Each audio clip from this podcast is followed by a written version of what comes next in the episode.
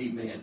It has been uh, my privilege and joy to uh, share the vision of twenty twenty-one with you this year in this four-week series. Um, and uh, we uh, had the first three weeks uh, we talked about, we, we introduced the concept of back to basics. Uh, the next week we talked about apostolic doctrine. The next week, apostolic prayer.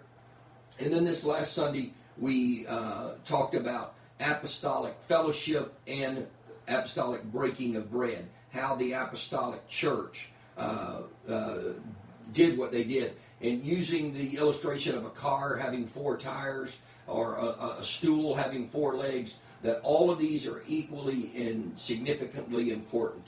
Um, and so we covered them in detail, circled back on the Wednesday nights when we could, and, and dug deep as we're going to do tonight.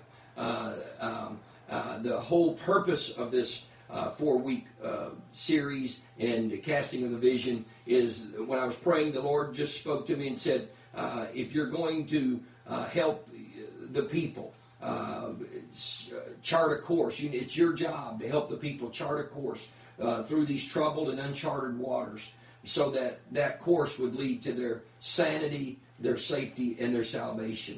And he said, but if you're going to do that, we need to go back so that we can secure our future.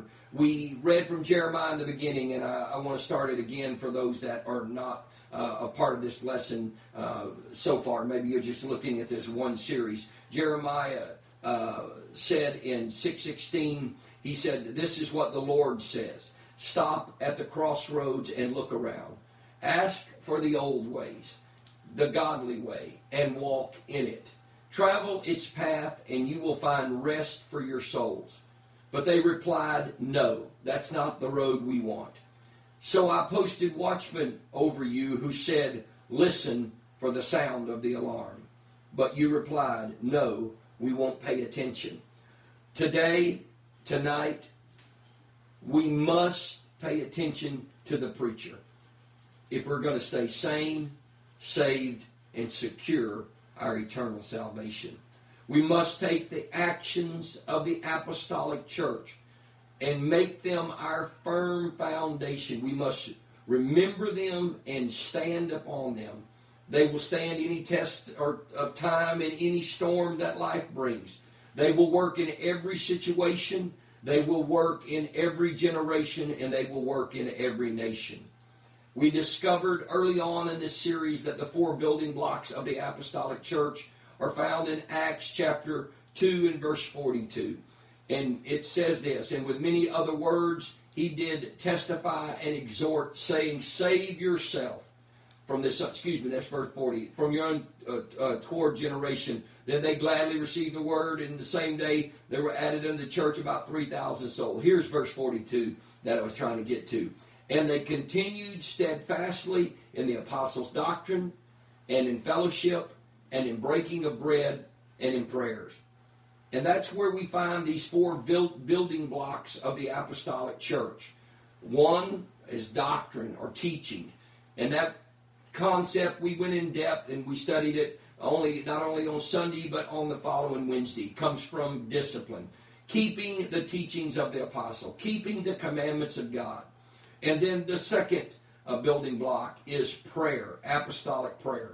Prayer is a product of a relationship with God. It's not something that's difficult when you're in love with your heavenly husband. It's like talking to your spouse or your best friend or someone that you're calling on in a time of trouble. It comes out of a relationship. And when it does, your spirit joins with God's spirit. And when your spirit joins with his, power comes out of the infilling of the Holy Ghost. The, the next two that we talked about, the, the, the last two building blocks we talked about and preached about on Sunday. And they are fellowship, which is a spiritual relationship between believers, and breaking of bread. And that is a physical relationship between believers. And simply put, uh, breaking of bread is doing life together. Uh, so Sunday we talked about those two, fellowship and breaking of bread. Tonight I've already said we're going to circle back and dig deeper into those. Uh, and though they are closely related, they are not the same. but it is very convenient and very easy to talk about them together. Uh, uh, but one uh, is not the same as the other, and, and if you were with us on Sunday, please uh, go down the thread and you'll find Sunday sermon. Listen to that, uh, to that, and you'll hear a little more. I'm just doing an overview of that so I can get to the application of fellowship and breaking of bread, words we're trying to get to tonight. Uh, the Apostolic Church pursued apostolic fellowship and apostolic breaking of bread the same way they pursued apostolic prayer and apostolic doctrine. They continued in it. They pursued it like someone on a journey. They continued how? Steadfastly. That means with all their heart, soul, mind, and strength. And as we read this in the, the Actions of the Apostle, recorded by Luke, uh, the, the gospel writer, uh, we must remember that the Actions of the Apostles is a letter that is written thirty years after Um, the day of Pentecost. So it's not a play-by-play, uh, an account, uh, account of uh, of what's going on. It is a um, it is a, a collective observation of what Luke has heard and seen through Paul and through others and by the Holy Spirit. And he compiled first uh, the uh, the gospel of Jesus Christ according to Luke. And then uh, he moved directly into the Actions of the Apostles. And um, so that's how we got to the book of Acts. We also must remember that the Apostolic Church is integral and inseparable from the Jewish faith. Uh, to understand Christian faith, you must understand the Jewish faith. To understand the Christian lifestyle, it is significant that you understand the Jewish lifestyle. Uh, quite simply, the Apostolic Church was a Judeo and is a Judeo-Christian church. And um, and we're going to take a deeper look at the two elements, uh, fellowship and breaking of bread, these two building blocks or cornerstones of the foundation that we stand on, which is apostolic doctrine, apostolic prayer, apostolic fellowship, and apostolic breaking of bread. And we're going to take a deeper look at those tonight. As I've already said, we're going to start with fellowship, but as I've already said, fellowship is a spiritual relationship among believers. And uh, its Greek word is koinonia. I talk about that. It means commonness or joint participation or social or spiritual, um, uh, your your spirit and someone else's spirit linking together in a, in a uh, the, quite frankly, it's called social intercourse, where you join with someone else. You become brothers or sisters. You, you, you, you are inseparable. Your spirits are inseparable. And um, uh, so when we see the word fellowship, it's much more, it's a spiritual uh, word and an ideological word, not as much as a physical word. But we're going to talk about the physical, which is breaking of bread, in just a moment. Or we talked about it Sunday, and we're going to just touch on that some more. Uh, I'm trying to end this up with application. What does that mean to me in um, twenty twenty-one? So that's where we're going with this, just touching again some of these high points from Sunday. Um, this fellowship includes uh, two basic elements. Uh, when you look at fellowship, it's a deepening of friendships, and it's a, a developing of a common goal or a common vision uh, or uh, common priorities. When you come alongside people and you're headed uh, in the same direction, you may not be in the same lane with them. You may have a slightly different perspective uh, or view of of uh, your journey, but the journey's end is at the same place. That's what fellowship um, um, uh, looks like. Uh, we often use the word uh, or use the, the analogy of tug of war, where you have two teams um, pulling on a rope, you know, pulling one this direction, one this direction. Everybody on this team is a hold of a rope, uh, and everyone on this team, and, and you're pulling in opposite force. If if if this person said, "I want to pull this way and this way, this way," well, you're then on you're on a different team. Uh, you're on the other side. Uh, but when you are in fellowship with somebody, you've got a hold of the rope, and you may not be able to pull as strong as them, or they, you may be able to pull stronger than someone else. It doesn't matter, but you're all pulling in the same direction. That's what fellowship looks like. The word fellowship means much more than being together. It means having things in common or being uh, as one with each other. It refers to uh, not only the, the, the sharing of uh, spiritual things or an ideology, but physical things, common material goods.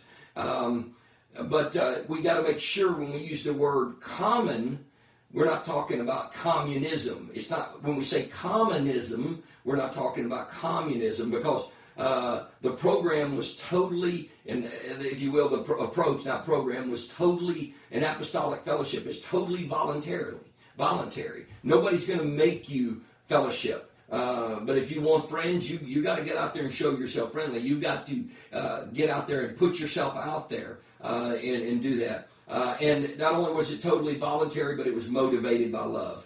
Um, the Apostolic Church, when they met together, they met for worship, uh, to minister to God. They met for fellowship, to minister to each other through friendship and um, social interaction. And they met for meals and to do other events together. This is the breaking of bread, where they did their daily teaching and they met each other's physical needs and and, and watched and, and and provoked each other into true life change.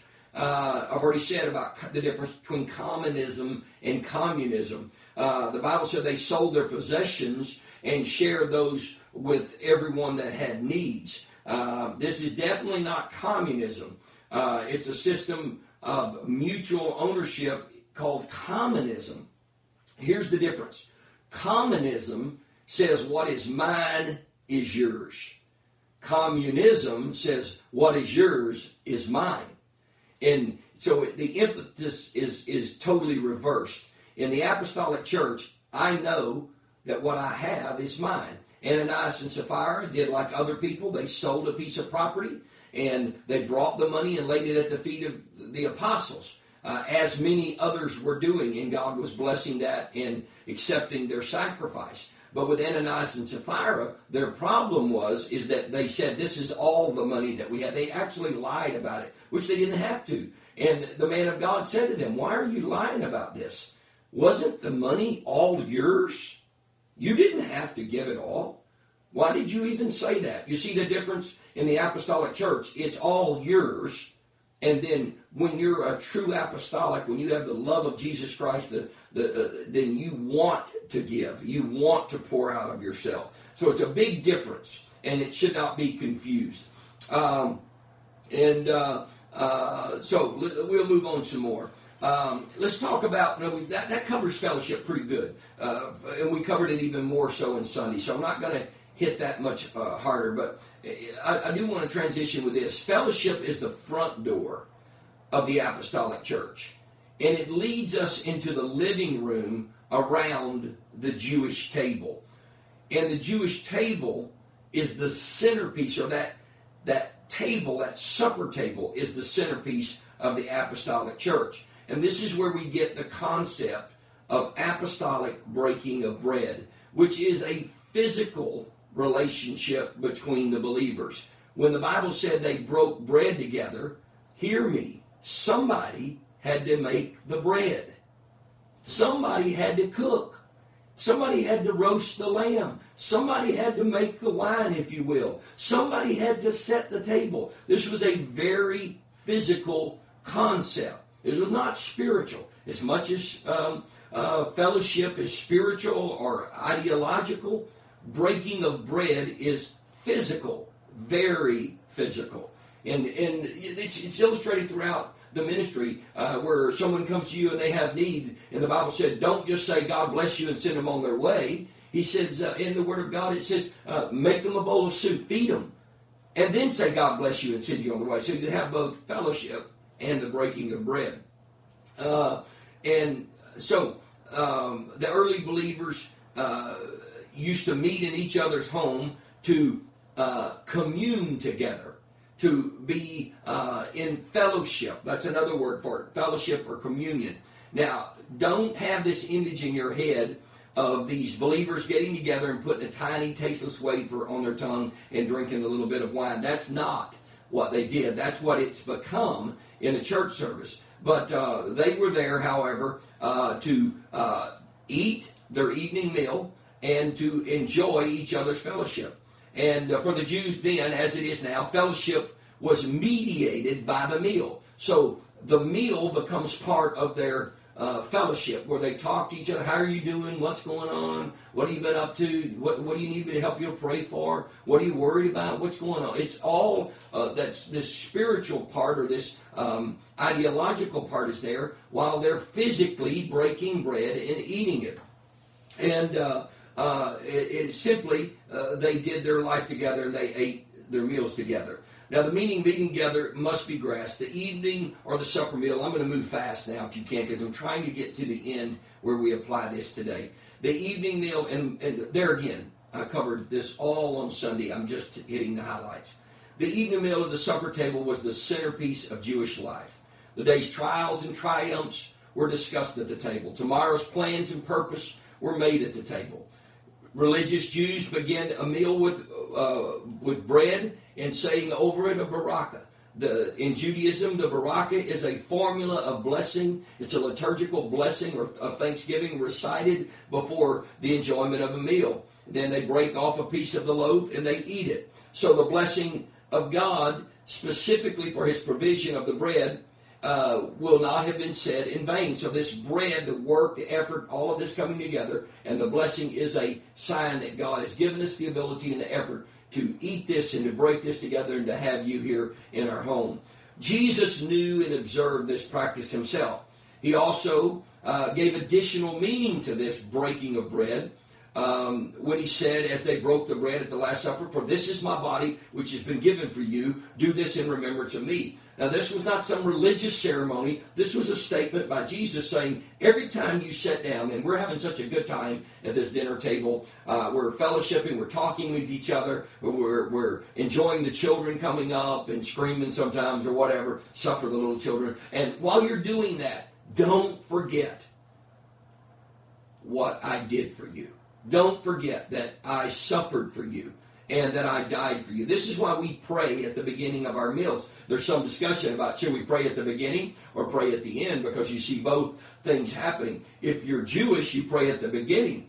If you're a Christian, you pray at the end. The Bible said when they had eaten and were full, they gave thanks unto the Lord. But we also know that the baraka is, is performed at the beginning of, of a meal. So uh, you're coming in, you're giving thanks for this moment, and then uh, you are at the end being thankful and giving praise unto God again. So uh, he centers this uh, Jewish custom at the supper table around his death, burial, and resurrection. Uh, after that time, this meal would never be taken again without this common communion with the memory of Christ, what he had done for us, uh, and, and how he had given his life for us. Um, and I talked in depth about the, the socialization of the uh, the Jewish meal, where it said, if there's no meal, there is no study of the Word. And if there is no study of the Word, there is no Torah. They were inseparable, that concept of a Jewish meal. Please go back and re- listen to that on Sunday. I went in depth on that. Um, uh, and then he brings into uh, the full... Um, uh, I, I don't want to have to go back through all of this, but, uh, of what the rabbi said and all that. So please uh, join with the, that Sunday sermon online if you can. Uh, Jesus focuses, refocuses the Mishnah, which was the daily law. He refocuses all of that uh, on himself, uh, his death, burial, and resurrection, that he is the Lamb of God. When he tells them, when you drink this cup and when you eat this bread, when you take this meal, uh, don't forget my blood that purchased your sin and your salvation, and don't forget my body that was broken for you, for your your sins, your uh, healing, for uh, my compassion for you. Uh, don't forget those things. And so it became a very integral part of the Jewish now Christian church after the death, burial, resurrection, and ascension of Jesus into heaven. Now they're going through this and understanding um, what Jesus was talking about, and never having a meal again without remembering the sacrifice of their Savior Jesus Christ and our Savior Jesus Christ.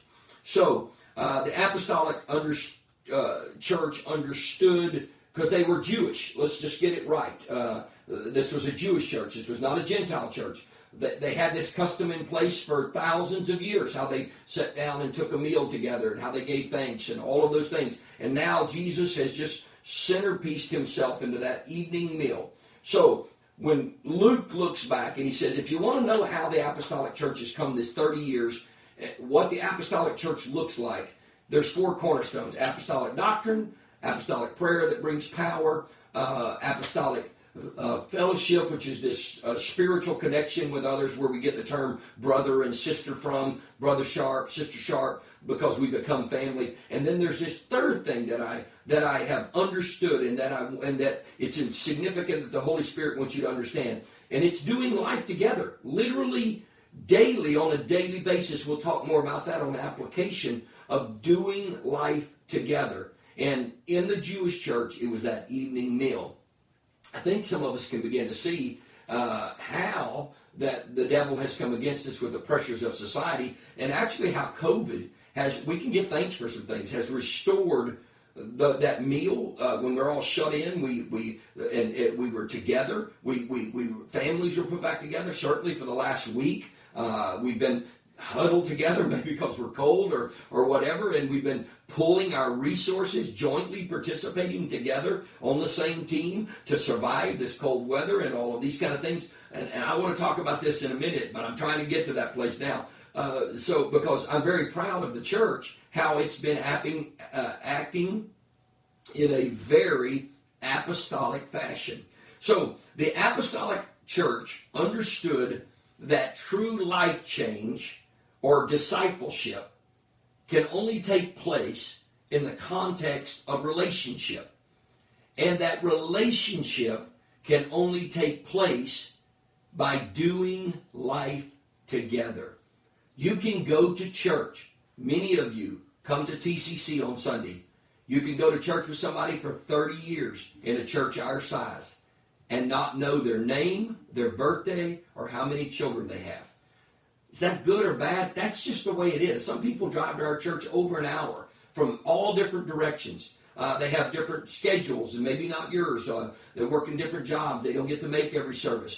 And, and, you, and you, you can't really develop a relationship. Uh, when the churches are small, there are thirty, forty, fifty people, uh, sixty, even eighty people. Yeah, you can know everybody. You can go to everybody's birthday party. You can go to everybody's wedding. You can go to everybody's everything. Um, and, and you're there because that in itself is kind of a small group. But as the church begins to grow, and as uh, at three thousand one day and five thousand the next day, you don't know everybody's name in an apostolic church. You you don't know where they live. You don't. But in their small groups or in their home fellowships, in their daily breaking of bread around the table, well, then certainly you know their name, you know their needs, and everything else about them.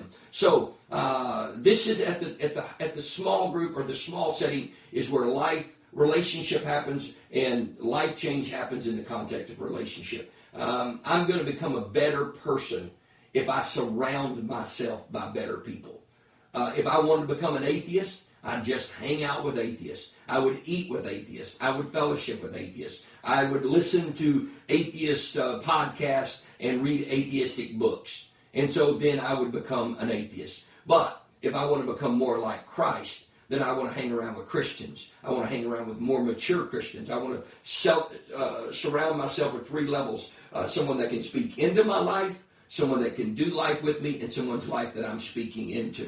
And if I have those types of relationship in my life, then I can truly act out the apostolic faith that is in my heart. And uh, it's not just a, a, a religion or a church.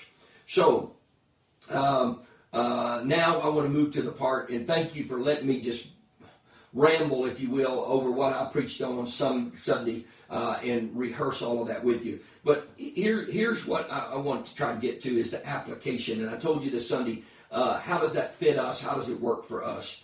Um, the, the, certainly the Bible said that the believers continued to use the temple. They uh, continued to show up in these group or corporate meetings. Uh, they were all in one place, one hundred twenty of them uh, on the day of Pentecost. That's a very large group in, in their day and age. Uh, and, and so that was a large group setting where the, the Spirit was poured out and the Holy Ghost happened, and they, if you will, converted to Christianity because they were filled with the Holy Ghost, evidenced by speaking in other tongues. That spills out into the to the street, and now they become a very public or corporate or um, uh, not a small group, just the opposite. A temple ministry, an outdoor ministry, if you will, a a, um, a Sunday online service in twenty twenty-one where people are listening around the world. And when people were hearing that, uh, they understood that. So they continued in that. When people were hearing that, they were converting. Um, and, and I'm going to get to that in just a minute.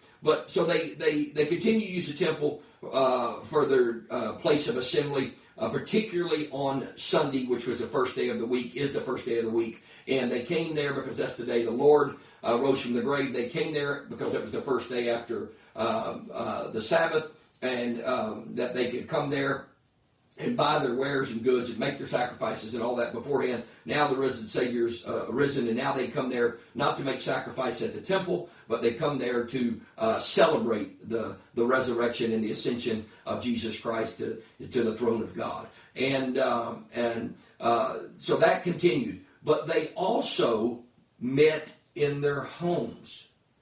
You got to understand, there was not a physical building like we have it on top of the hill over there on fifty-one oh five West Adams. There was no physical buildings for about three hundred years where, where you, that you'd call a common church. Um, it just didn't happen. It wasn't there. They didn't have the concept of it. They just met in their homes, and then they'd meet in these public places and have these group um, uh, street meetings, if you will, or outdoor uh, congregational-style meetings. Um, in Acts chapter two, verse forty-six, and they continued with one accord in the temple, and breaking bread from house, excuse me, and they continued daily with one accord.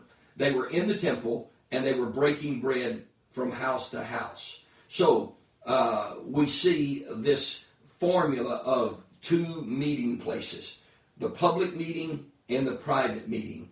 The large group meeting, which is in uh, Solomon's porch around the outer courts of the temple, uh, in public places at other times, and then the private meeting that was done in their homes, and where they would were encouraged to invite others into their homes and to show them hospitality. There again, that is some of the commandments of hospitality that go back to the Jewish faith even before the time of Jesus. So that continued in the apostolic faith, that they would bring people into their house and share what they had with them.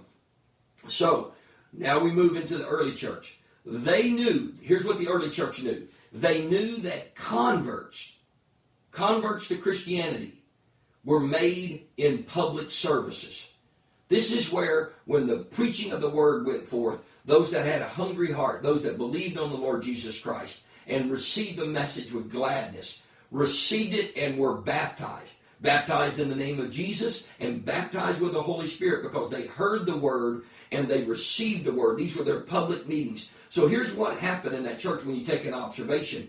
Conversions, if you will, people praying through, people getting the Holy Ghost, people joining the church, whatever you want to say, happened in those very public and very large group, if you will, anywhere from one hundred twenty to three thousand to five thousand or even more. Uh, uh, people, as the word was preached in one direction, it was received, and the Holy Ghost fell on the hungry-hearted, and all that received the word with gladness were filled with the Holy Spirit and baptized in Jesus' name. So they knew that converts were made in public services, but they did more than make converts. A lot of us, a lot of churches were guilty. I, I grew up in, in, in a family. I'm proud of being part of the United Pentecostal Church. And, and even our own church, uh, for whatever reason, for many years, we did everything at the church. Seven nights a week we were at the church. And then finally we got to have a, a family night where on Monday nights we stayed at home. Everything was centered around the church.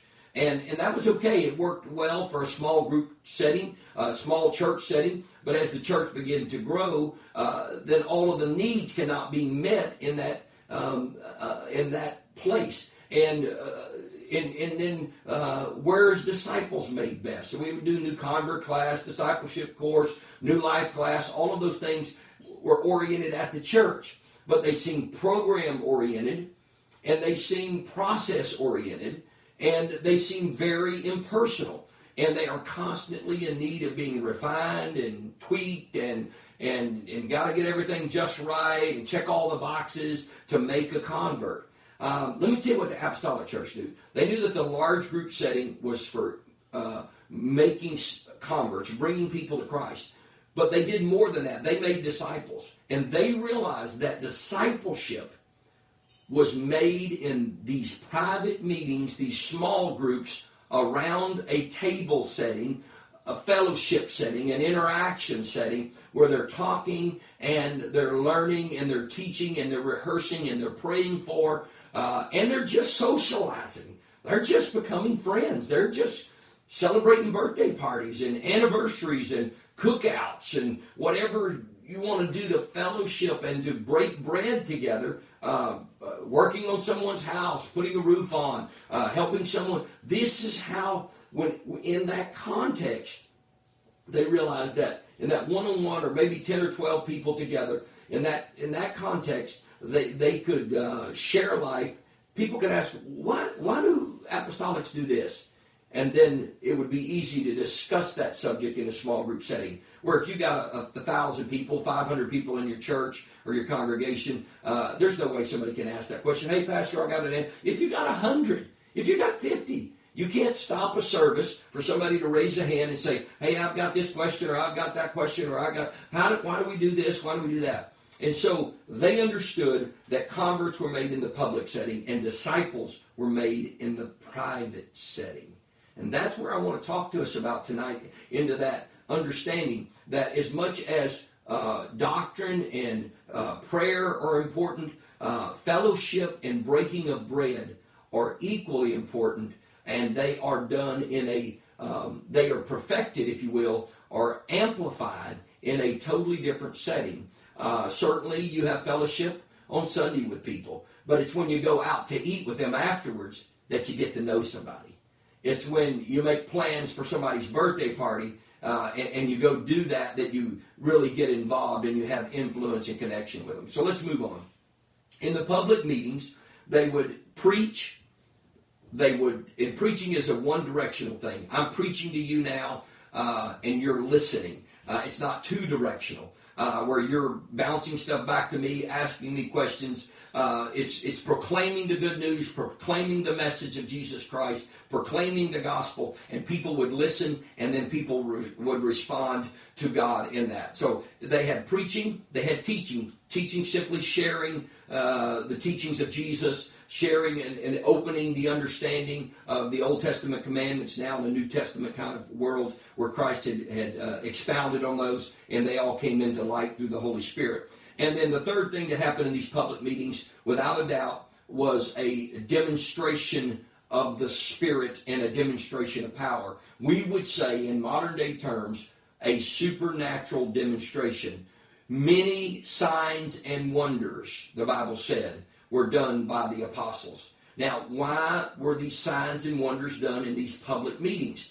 They were done in these public settings so that it would it would uh, tweak, if you will, or Or, or prick at the uh, interest of the unbeliever. The unbeliever go, wait a minute, did I just see what I thought I saw? That man was dead a few moments ago, and now he's alive? Oh my goodness, something just happened there. And so even the unbeliever would be uh, curious. That curiosity would stir their faith, and they would begin to listen. If they can do that, if that just happened, then I want to hear what made that happen. And so we saw that in these public meetings that preaching, teaching, and supernatural demonstrations occurred in these uh, meetings.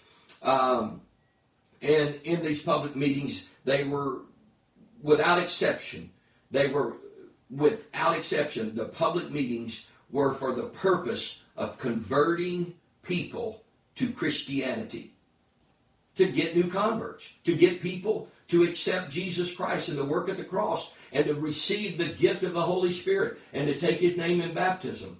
They were not for discipleship. Discipleship is something that has to happen every single day. It's t- it finds its place in discipline in your life.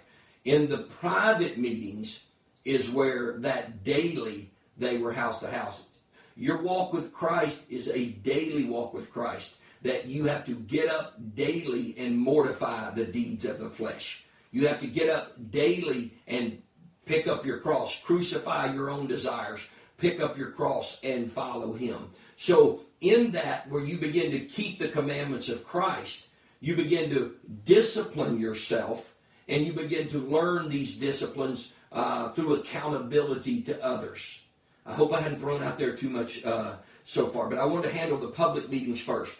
And now let's talk about those private meetings um, uh, where discipleship really occurs. In a private meeting, in a private setting, where you can just be sitting there having a cup of coffee or uh, a matzo ball or whatever you want to, and uh, a cup of wine in, in their day, and, and uh, be be talking to one another in in dis- discourse of the day's uh, uh, actions. Uh, certainly in uh, under trying to understand Christ and Christianity, and it can be explained in a very um, very personal level.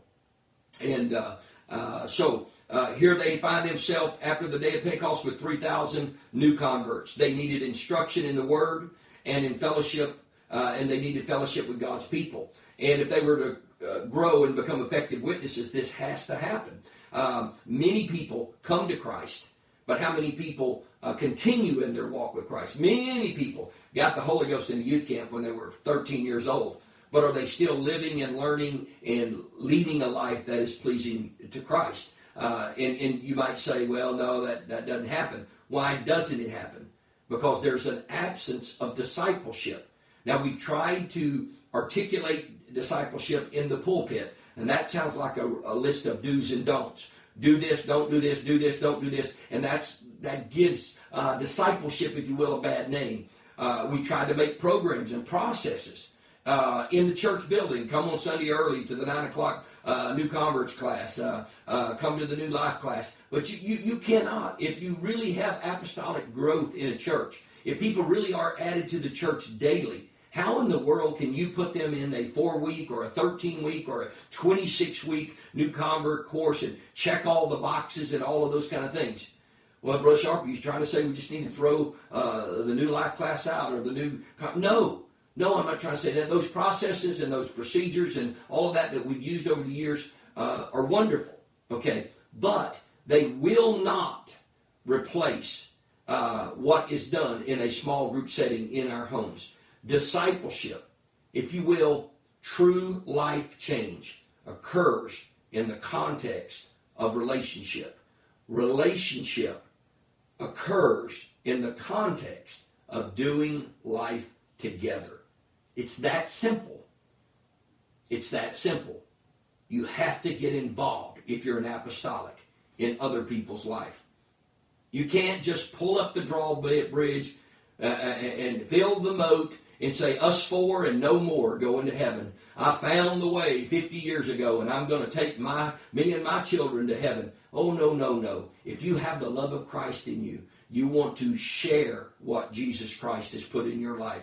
And you feel an imminent and personal responsibility to those that you come in contact, whether it's your neighbor, or your co-worker, somebody that God lays on your heart, somebody you met um, consequently, or anything else, and God begins to deal with you. You begin to feel this pressure in your spirit. We call it a burden. You get a burden for somebody. And, and, and uh, not just to grab their hand and take them to church. Certainly, we should introduce them to church, because in church is where conversion happens. The Word is preached. They believe the Word, and they believe on Jesus Christ. They receive the Word with gladness and with all their heart, soul, mind, and strength. Uh, and they are baptized, and they are filled with the Holy Spirit in that conversion-type setting. But now, you've got to take them and get them by the hand. Somebody asked me one time, how long do you does it take to make a new con, take a, to make a new convert into a mature saint? And I said, a lifetime. There's no such thing as stopping. You don't stop. It's it's a daily teaching or training or walking together or walking alongside someone. So they had three thousand that needed to be discipled. How are they going to do that? They don't have an organization. They don't have the U B C or any kind of organization. They don't have any hierarchical structure. The hierarchical structure they had of the of the Levitical priesthood and Aaronic priesthood and all of that was bogus, man. It had it lied to it and cheated them and, and everything else. That wasn't where it was going to come through, but it was going to come through uh, a personal responsibility to each other and these new believers that was found in their home. Uh, in these private meetings, Uh, not only was discipleship or life change beginning to occur, but they ministered to one another's needs. I'll just say this and say it bluntly. Um, uh, if you have the gift of whatever, let's just say you have the gift of, of uh, tongues or interpretation, gift of wisdom, gift of this. What about the gift of hospitality? How do you demonstrate the gift of hospitality in a large group setting? Well, certainly you can be on the, um, the, the breakfast team or something of that nature. But the truth of the matter is a true gift of hospitality is to be poured out on a very personal basis. Or, and when you take the gifts of the Spirit and you put them on a center stage in front of a large group setting, it becomes kind of a sideshow. Uh, and the gifts of the Spirit are not to be a sideshow. Now, the signs, wonders, and miracles are there to to to bring that into uh, people to Christ because of the wonder of it. But the true operation of the gifts of the Spirit are to one another. They're mutually accepting and mutually giving. You have a gift that I need, I have a gift that you need, and we're pouring those out upon one another. So the gifts of the Spirit are easily and better operated. If you got a word of wisdom for somebody, you don't need a microphone and three thousand watts of amplifier to say, thus saith the word of the Lord, I have a word for you, Bill Jones, or whatever. You simply, if you're in a small group setting with a cup of coffee in your hand, go, Bill, let me tell you what God, when I was praying the other day, God spoke to me, and, and I think I've got a word for you, Bill. Um, and we've been friends a long time. Or, or, or, Bill, you're new to our group, but you're learning to trust us. And, and I want you to try this word and just see if it doesn't fit what you're feeling in your heart. And you give them that word. Oh, I feel the Holy Ghost right now. In a one-on-one setting. And when you do, you'll change somebody's life. You'll make a disciple. The gifts of the Spirit will begin to operate. Where something that the preacher can't do on Sunday, all of us believers are required to do on Monday, Tuesday, Wednesday, Thursday, Friday, and sa- well, Saturday is the Sabbath. Maybe you take that day off. I'm just kidding. But when we meet in these small groups, we minister to one another's spiritual needs. We minister to one another's social needs. I just have friends. Friends. Sometimes we don't even talk about church. We talk about hunting or fishing or politics or whatever. Just friends are made and met in these small group meetings. And celebrations are done. Um, I, I, I keep wanting to apologize because they taught us to apologize. If I'm not at your kid's birthday party, or I'm not at your anniversary party, uh, that's what they told us in preacher school. Uh, you know, you, you, you try to be at all these events and you know, shake hands and hug babies and all of that. But the truth of the matter is, as the church gets larger uh, and your church gets larger, uh, you can't be at all of those. It's impossible. Uh, there's conflicting events. It's not that I, I love your kid and don't love your kid or whatever. It has nothing to do with that. I love all kids, okay? But the truth of the matter is, those celebrations are better done uh, in, in small group settings. And um, uh, I'll, I'll give you a good illustration real quick, and I know I'm out of time. I only have just a few minutes left, uh, about eleven minutes before we're going to wrap this up. Um, uh, if I don't, my wife will just push the stop button there, and it'll be over. And that's the way that goes, my camera woman. Um, but uh, a, a, a, a real awkward situation is, uh, so you go to the hospital, all right? And, you know, somebody announces or somebody says uh, Bill Jones or, uh, or or Bonnie Smith or whoever is, is in the hospital. Uh, the most awkward thing in the world is for you to be in that one-piece gown, you know, that you tie in the back. Uh, and you're in your, your uh, hospital room and you have, you know, fifty-two visitors that you've never met before. Now, they all go to the church with you. They all show up, but all of a sudden they're coming to this very personal and private setting. And I'm just telling you, I've been a part of this for a long time. It is weird, uh, you know, and, and, and what you need when you're in the hospital is you need those fifty-two people that you don't have a, a real tight personal relationship with. You need them praying for you fervently and praying for you in faith. And you need that ten or twelve folks that you're doing life together with, that, that small group, that, that that that pod or bubble or whatever they're calling it, calls it COVID now. They're, you know, they're talking about stuff that is, is apostolic. Um, you know, right now, you you know, call and check on each other because of the cold weather and those kind of things. That's because you're checking on those in, in, in a pod. In, in, in, in that little small group, that's who you need to come and hold your hand to be there before surgery, uh, to, to be there in those times of healing and recovery. It becomes very personal, very intimate at those times. And that's where um, uh, when you get that intimacy, uh, and I'm not, it, please don't judge that word strangely or weirdly. Intimate is where I take down my armor and you finally get to meet me. And I finally get to meet you. And, and, and, and we're very careful when we get intimate with other people because we realize we can hurt them very easily. Uh, or they can hurt us very easily. It's because there's no armor, there's no guard put up there. In those places, you can be uh, healed and you can be helped uh, when you when you get that type of relationship with others. Um, the, so that happens in a small group. So they minister to one another uh, in a small group, in these breaking of bread. Not only did they meet each other's social needs, their spiritual needs, uh, discipleship is, is done in those small groups, uh, uh, uh, but meeting each other's physical needs is happening in those small groups. Meeting each other's physical needs, helping each other change flats, put on a roof, clean somebody's house, loaning somebody a lawnmower. Better yet, go and taking your lawnmower. Somebody said, I ain't loaning him my lawnmower. Okay, don't loan him your lawnmower. Go mow his yard if there's somebody that you're connected with. So that happens in these small group settings. I'll tell you another thing, and I'll give you a teaser, and uh, we'll have to circle back on this because this is probably a whole lesson on itself. Another thing that happened in the small groups. Uh, not only did the gifts of the Spirit happen, but baptisms happen in these small groups. Baptismal tanks are new, really, really new to the church world. I mean, like America knew. Um, baptisms, even in America, most churches didn't have uh, the ability to have baptismal facilities. You go down to a creek or a pond of water or those kind of things. Now, in an organized kind of Catholic church or a, a liturgical church that's a, from the you know, the you know, uh, off branch of those. Well, they certainly they had these cathedrals and those kind of things there.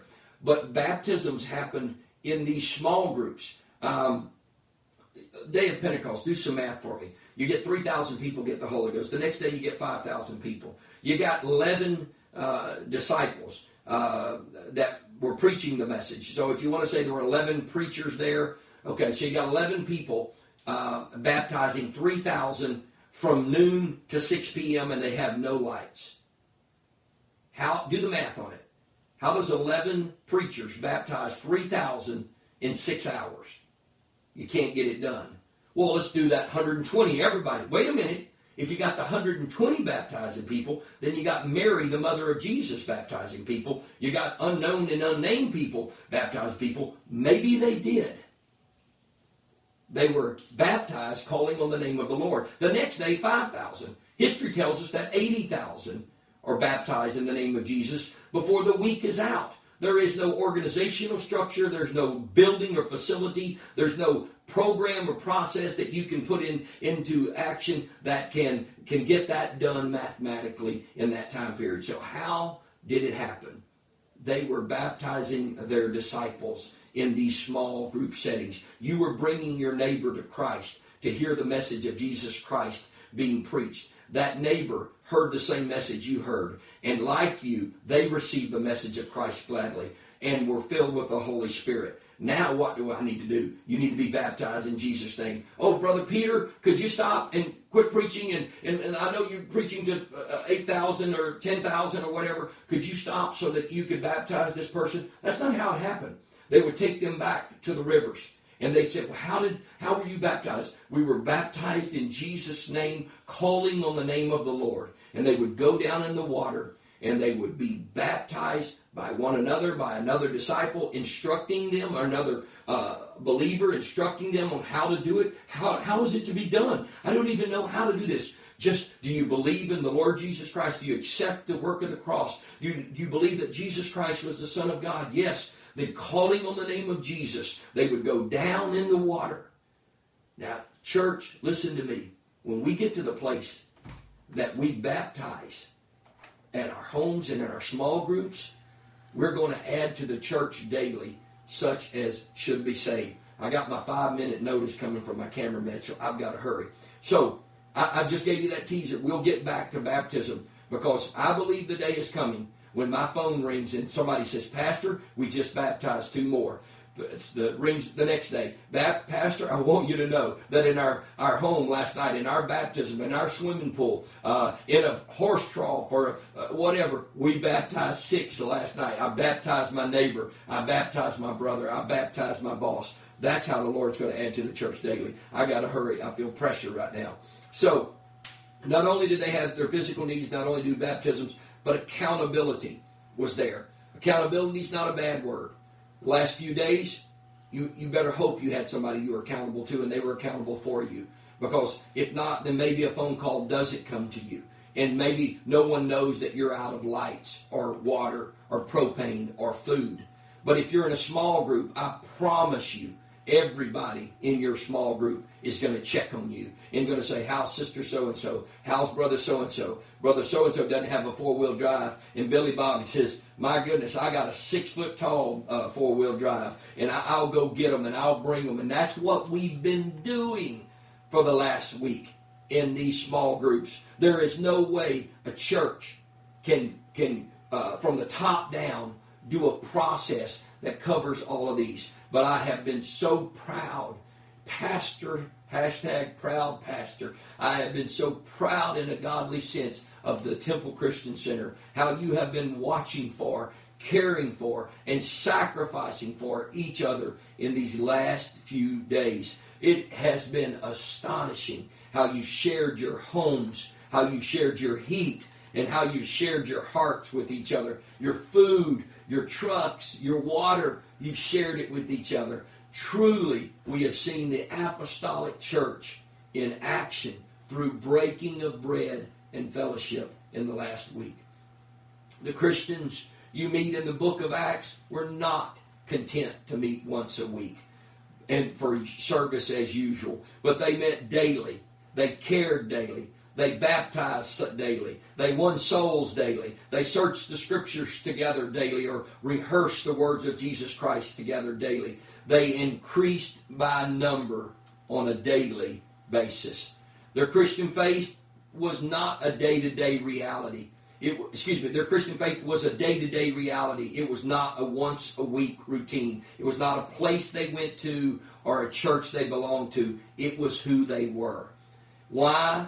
Were they that way? Because the risen Christ was a living reality to them. And His resurrection power was at work in their life through the infilling of the Holy Spirit. And they believed Him when He said He was coming back. They thought He was coming back in their lifetime. I think He's coming back in my lifetime. And we must live our lives in that method. Because of it, the apostolic church had purpose. They had power. They had popularity. Who wouldn't want to go to a church and be a part of an organization or a group of people that watched for each other and cared for each other and looked over? So they had purpose, power, popularity, and people. The Lord added thousands and thousands. They literally turned the world upside down. Their doctrine gave them direction. Their prayer gave them power. Their fellowship gave them favor. And their breaking of bread gave them disciples. When the church was unified and magnified, it multiplied. And that's what we've got to do today. We've got to absolutely unify, magnify, and multiply. I'm very proud, as I said earlier, of T C C. Um, we've been on this small group journey for twenty-five years. I've been a pastor of T C C for many, many years. Been the lead pastor about thirty years. Uh, but... Uh, I was very frustrated early on in my ministry because we had a lot of people convert, but not many people become disciples. And I, I didn't understand this, and I began a search, and I'll never forget, as I was walking out of a general conference, Chester Wright handed me, and I didn't know who he was and didn't know his name at that time. He handed me a tape. The things were all shut down. I was walking out the door of the convention center, and he said, the Lord impressed me to hand you this tape. He didn't know me, and I didn't know him. And he, he handed me a tape that he had preached talking about the missing half of the church and the mother side of the church. Uh, I listened to that tape, and it set my soul on fire. I began a journey, as I am still on today, of uh, the breaking of bread and the house-to-house ministry. Um, and in that time, I was thankful. And I know I'm on my clock, Sister Sharp, so if you'll give me just a minute. Um, uh, but I was very thankful uh, for all of the writings. Chester Wright is an amazing individual, very um, uh, professional. He had a manual. We bought the manual. We uh, consumed the manual. We uh, pr- put those processes in pr- place and procedures in the Care Fellowship ministry, and um, uh, I thank God for it. Uh, but we saw that uh, come and go in, in our church, and we couldn't figure it out. And then uh, talked about the missing half of the church, the, the the corporate services or the public services or the father image. It's where direction, correction, guidance, leadership, uh, the message of Christ is preached. But the missing half of the church is the mother image. We're nurturing uh, discipleship, uh, newborn babes, baptisms uh, are born into the kingdom, uh, and, and, and those kind of things. So We were moved with Brother Tamil's uh, information, so we went to Wisconsin and, and understood uh, the Care Fellowship or the uh, uh, home group or whatever. I can't remember all the names. And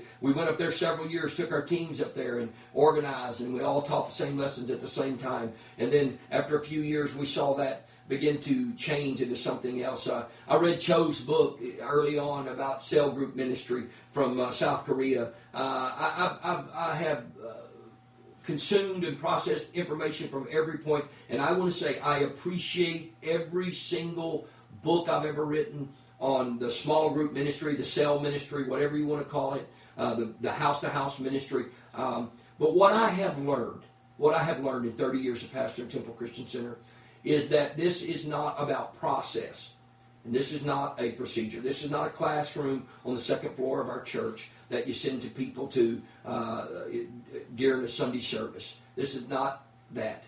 What it's got to become, and I am so thankful for it, is it's got to become the culture of the apostolic church. Again, your church and our church. If we're going to be apostolic, let me say it again. It's got to become the culture of our church if we're going to become the apostolic church. It's got to be, to use a modern-day word, organic. It's got to start from within the heart of the believer, not who will be a home group leader, who will be this, who will be that. We all have to have that spirit. We all have to open our homes and our hearts and our lives. We all have to consider that He died for me before I even knew Him. So I must be willing to sacrifice for someone else before I know their name, uh, understand their background, or maybe if they're a different creed or color than I am. I've got to have the love of Jesus Christ to say, you're welcome in my world and in my reality. So I'm thankful for all of those things, but mostly I'm thankful for the culture of the Temple Christian Center.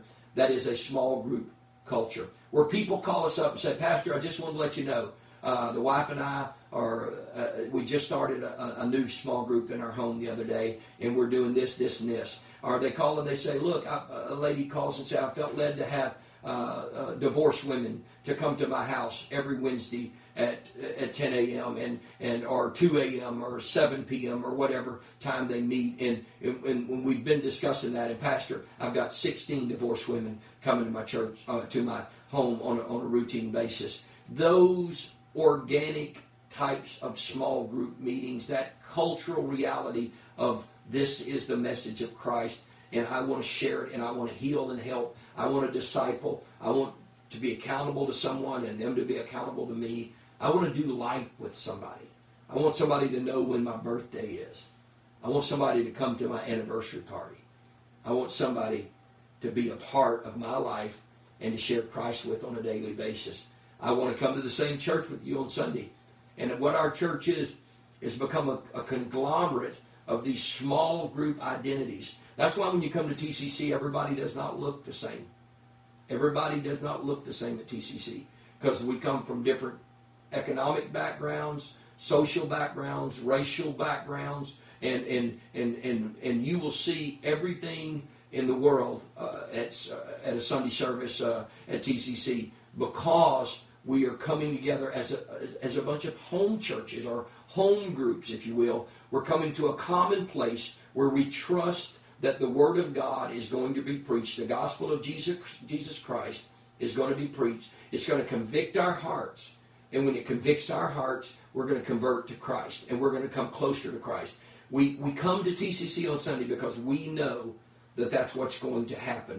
We're going to build a spirit and atmosphere of worship in which the Holy Ghost comes down, begins to move through the preached Word of God, and gives us an opportunity to apply that Word to our heart, to make a decision to change our direction or to correct our direction in a way that we should go.